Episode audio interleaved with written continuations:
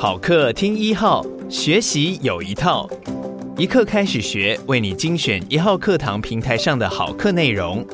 现在就订阅一号课堂 Podcast，在第一时间收听到我们的精彩内容吧。接下来请听《野生台湾史》。我小时候看电视，常常看到一些穿着旗袍的贵夫人，然后梳着那种高高的半屏山或者包头，感觉很优雅。因为跟我平常的生活真的差太多了，所以我完全无法想象他们到底怎么过日子。那一百年前的官夫人究竟又是怎么生活的呢？一八九五年，日本终于拥有了第一个海外殖民地，就是台湾。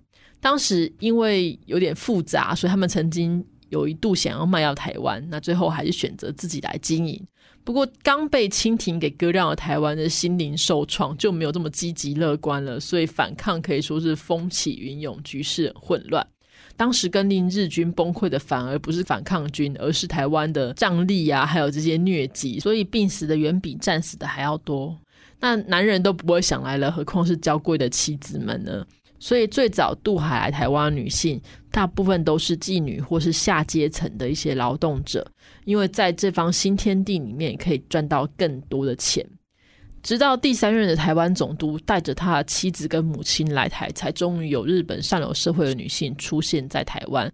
受此影响，就开始有了几个带着妻子夫人的将军啊。后来第四任的总督儿玉源太郎就职之后，就增进了官设，鼓励官员夫妇一同赴台任职。台湾这种中上阶层的日本女性才慢慢的变多。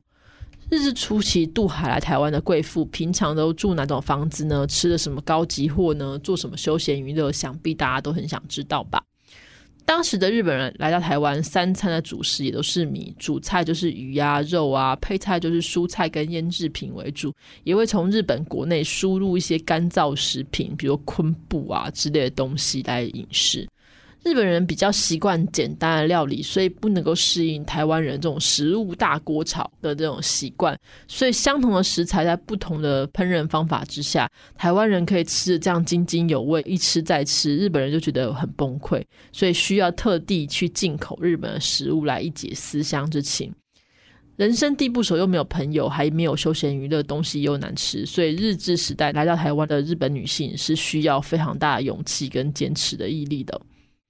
初期的这些贵妇平常要穿的和服，有宴会的场合就会穿上有家徽的和服外衣。那在台湾，因为常常有官员调任，所以不时就会有欢迎会、送别会、庆祝会等等的宴会。那举办的次数还比日本本土还要多。另外，这些日本贵妇嫌弃台湾，他们声称不能长期居住的原因，是因为找不到好的日本女佣。据报纸说，他们请十个日本的女佣，有七个都会变成娼妇，因为当时这个艺妓啊、娼妇的钱真的非常好赚，他们是缴税的大户，所以听起来非常惊人。且加上这个请佣人的钱真的不便宜，他们又无法自己来做这些家事，所以贵妇的一天生活究竟是如何开始的呢？以当时台湾仅次于总督的这个民政长官后藤新平的妻子后藤和子为例。她早上三点就要起床，四点就要叫老公起床，两个人早晨要一起去骑脚踏车来运动。后藤新平非常奇怪，他希望自己的妻子能够简朴过日，所以盒子得自己煮三餐。但当时台湾不管是官吏或商人家庭都请女佣煮三餐，不一定是要自己来。盒子比较特殊。送丈夫出门上班之后，如果有女佣在，家事也不用自己来啦。这贵妇都可以从事自己的休闲娱乐，比如弹琴啊、学英文啊、看书或者偷偷练习骑脚踏车。你可能觉得很奇怪，为什么练习骑脚踏车要偷偷来？因为当时一九零零年的脚踏车是超级奢侈品，会被课税，而且脚踏车大家都学过嘛，你很少有人自己就会骑，对不对？你需要优雅的摸索如何优雅的踩上脚踏车，而且平衡前。然后停车的时候还要优雅的下车，而且当时台湾都是土石道路，路上又有人力车，是不好骑的。你能想象一个贵妇摔个狗吃屎吗？一定会被写进去报纸里面嘲笑啦。所以听说这个盒子是等到仆人怎么都睡觉了，才能够偷偷去练习骑脚踏车，然后早上陪她老公出去运动，才不会骑到跌倒。所以有些贵妇啦、小姐会特别到讲习所去练习哦。这贵妇如果想外出的话，脚踏车没练好，你可以用走的。可当时台湾比较风大，会把他们的和服裙摆吹到掀起来，真的非常丑。所以还有一些选择是坐人力车。至于汽车呢，是等到一九一二年的台湾才有进口，而且连总督府买车的数量都是个位数，你不像现在就大家都有。那贵妇外出可以做什么呢？第一个想到应该是买东西吧。没错，他们就可以买一些衣服啦、日用品。不过当时日日治初期，直接来到台湾开店的日本商家没有几间，因为寡占市场，所以服务态度还蛮差。所以有人干脆就是请人代购日本商品寄到台湾，而且不用出门哦，是不是很棒？为了让日本女性不会感到无聊，他们政府也会举办各种活动，然后让或是妇女团体，然后会让他们去学什么包扎绷带啦等等的东西，顺便交朋友，也可以去学一些新的技艺。比如一九零八年的时候，就开设了裁缝教室，从早上八点到下午三点，这些贵妇可以去学裁缝。没有时间，你就派女佣去学，然后学西服。以后男主人的西服破了之后，你就会修补啦。或者也可以跟女性朋友一起筹组一些妇女团体，参与社会事务。贵妇参与的社会事务，大部分都是做公益啦，表示他们不是只顾享乐玩小孩，也会很关心社会。可以说人美心更美这样子。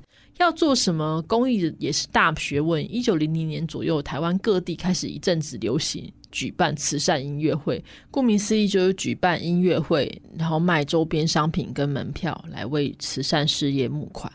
最后，单纯听音乐会捐钱就不能够满足贵妇们，他们干脆自己筹办慈善音乐会，自己演出，自己唱，自己卖票。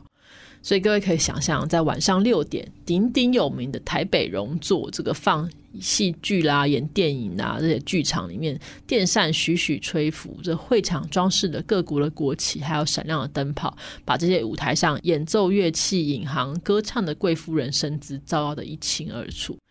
这些平常跟着丈夫在一起要担任贤内助的夫人们，难得可以在舞台上上展现自己，他们当然非常认真哦。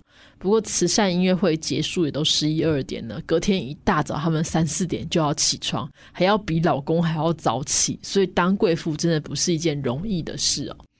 在没有活动的晚上，因为当时的官舍都建在一起，然后排一大排，大家做完菜就一起吃饭，没事就去串门子聊聊天，这样。因为活动啦或生活形态的关系，这些日本女性互动是非常频繁的，感情也比较紧密。说到这里，大家应该可以了解啊，不管是什么时代的官夫人，虽然生活看起来比一般的女性来说更为悠闲、更享受，可是压力真的是很大的。她们要符合这个社会对于妻子的期待，帮丈夫打理家务、做公关，一言一行都要注意外人的眼光，努力成为大家的表率，可是自己的内心生活却极度空虚。即使是现代的官夫人，虽然开始有很多有个性的人，但是如何在做自己跟做某个人的妻子之间拿捏，还是一个非常大的学问呢。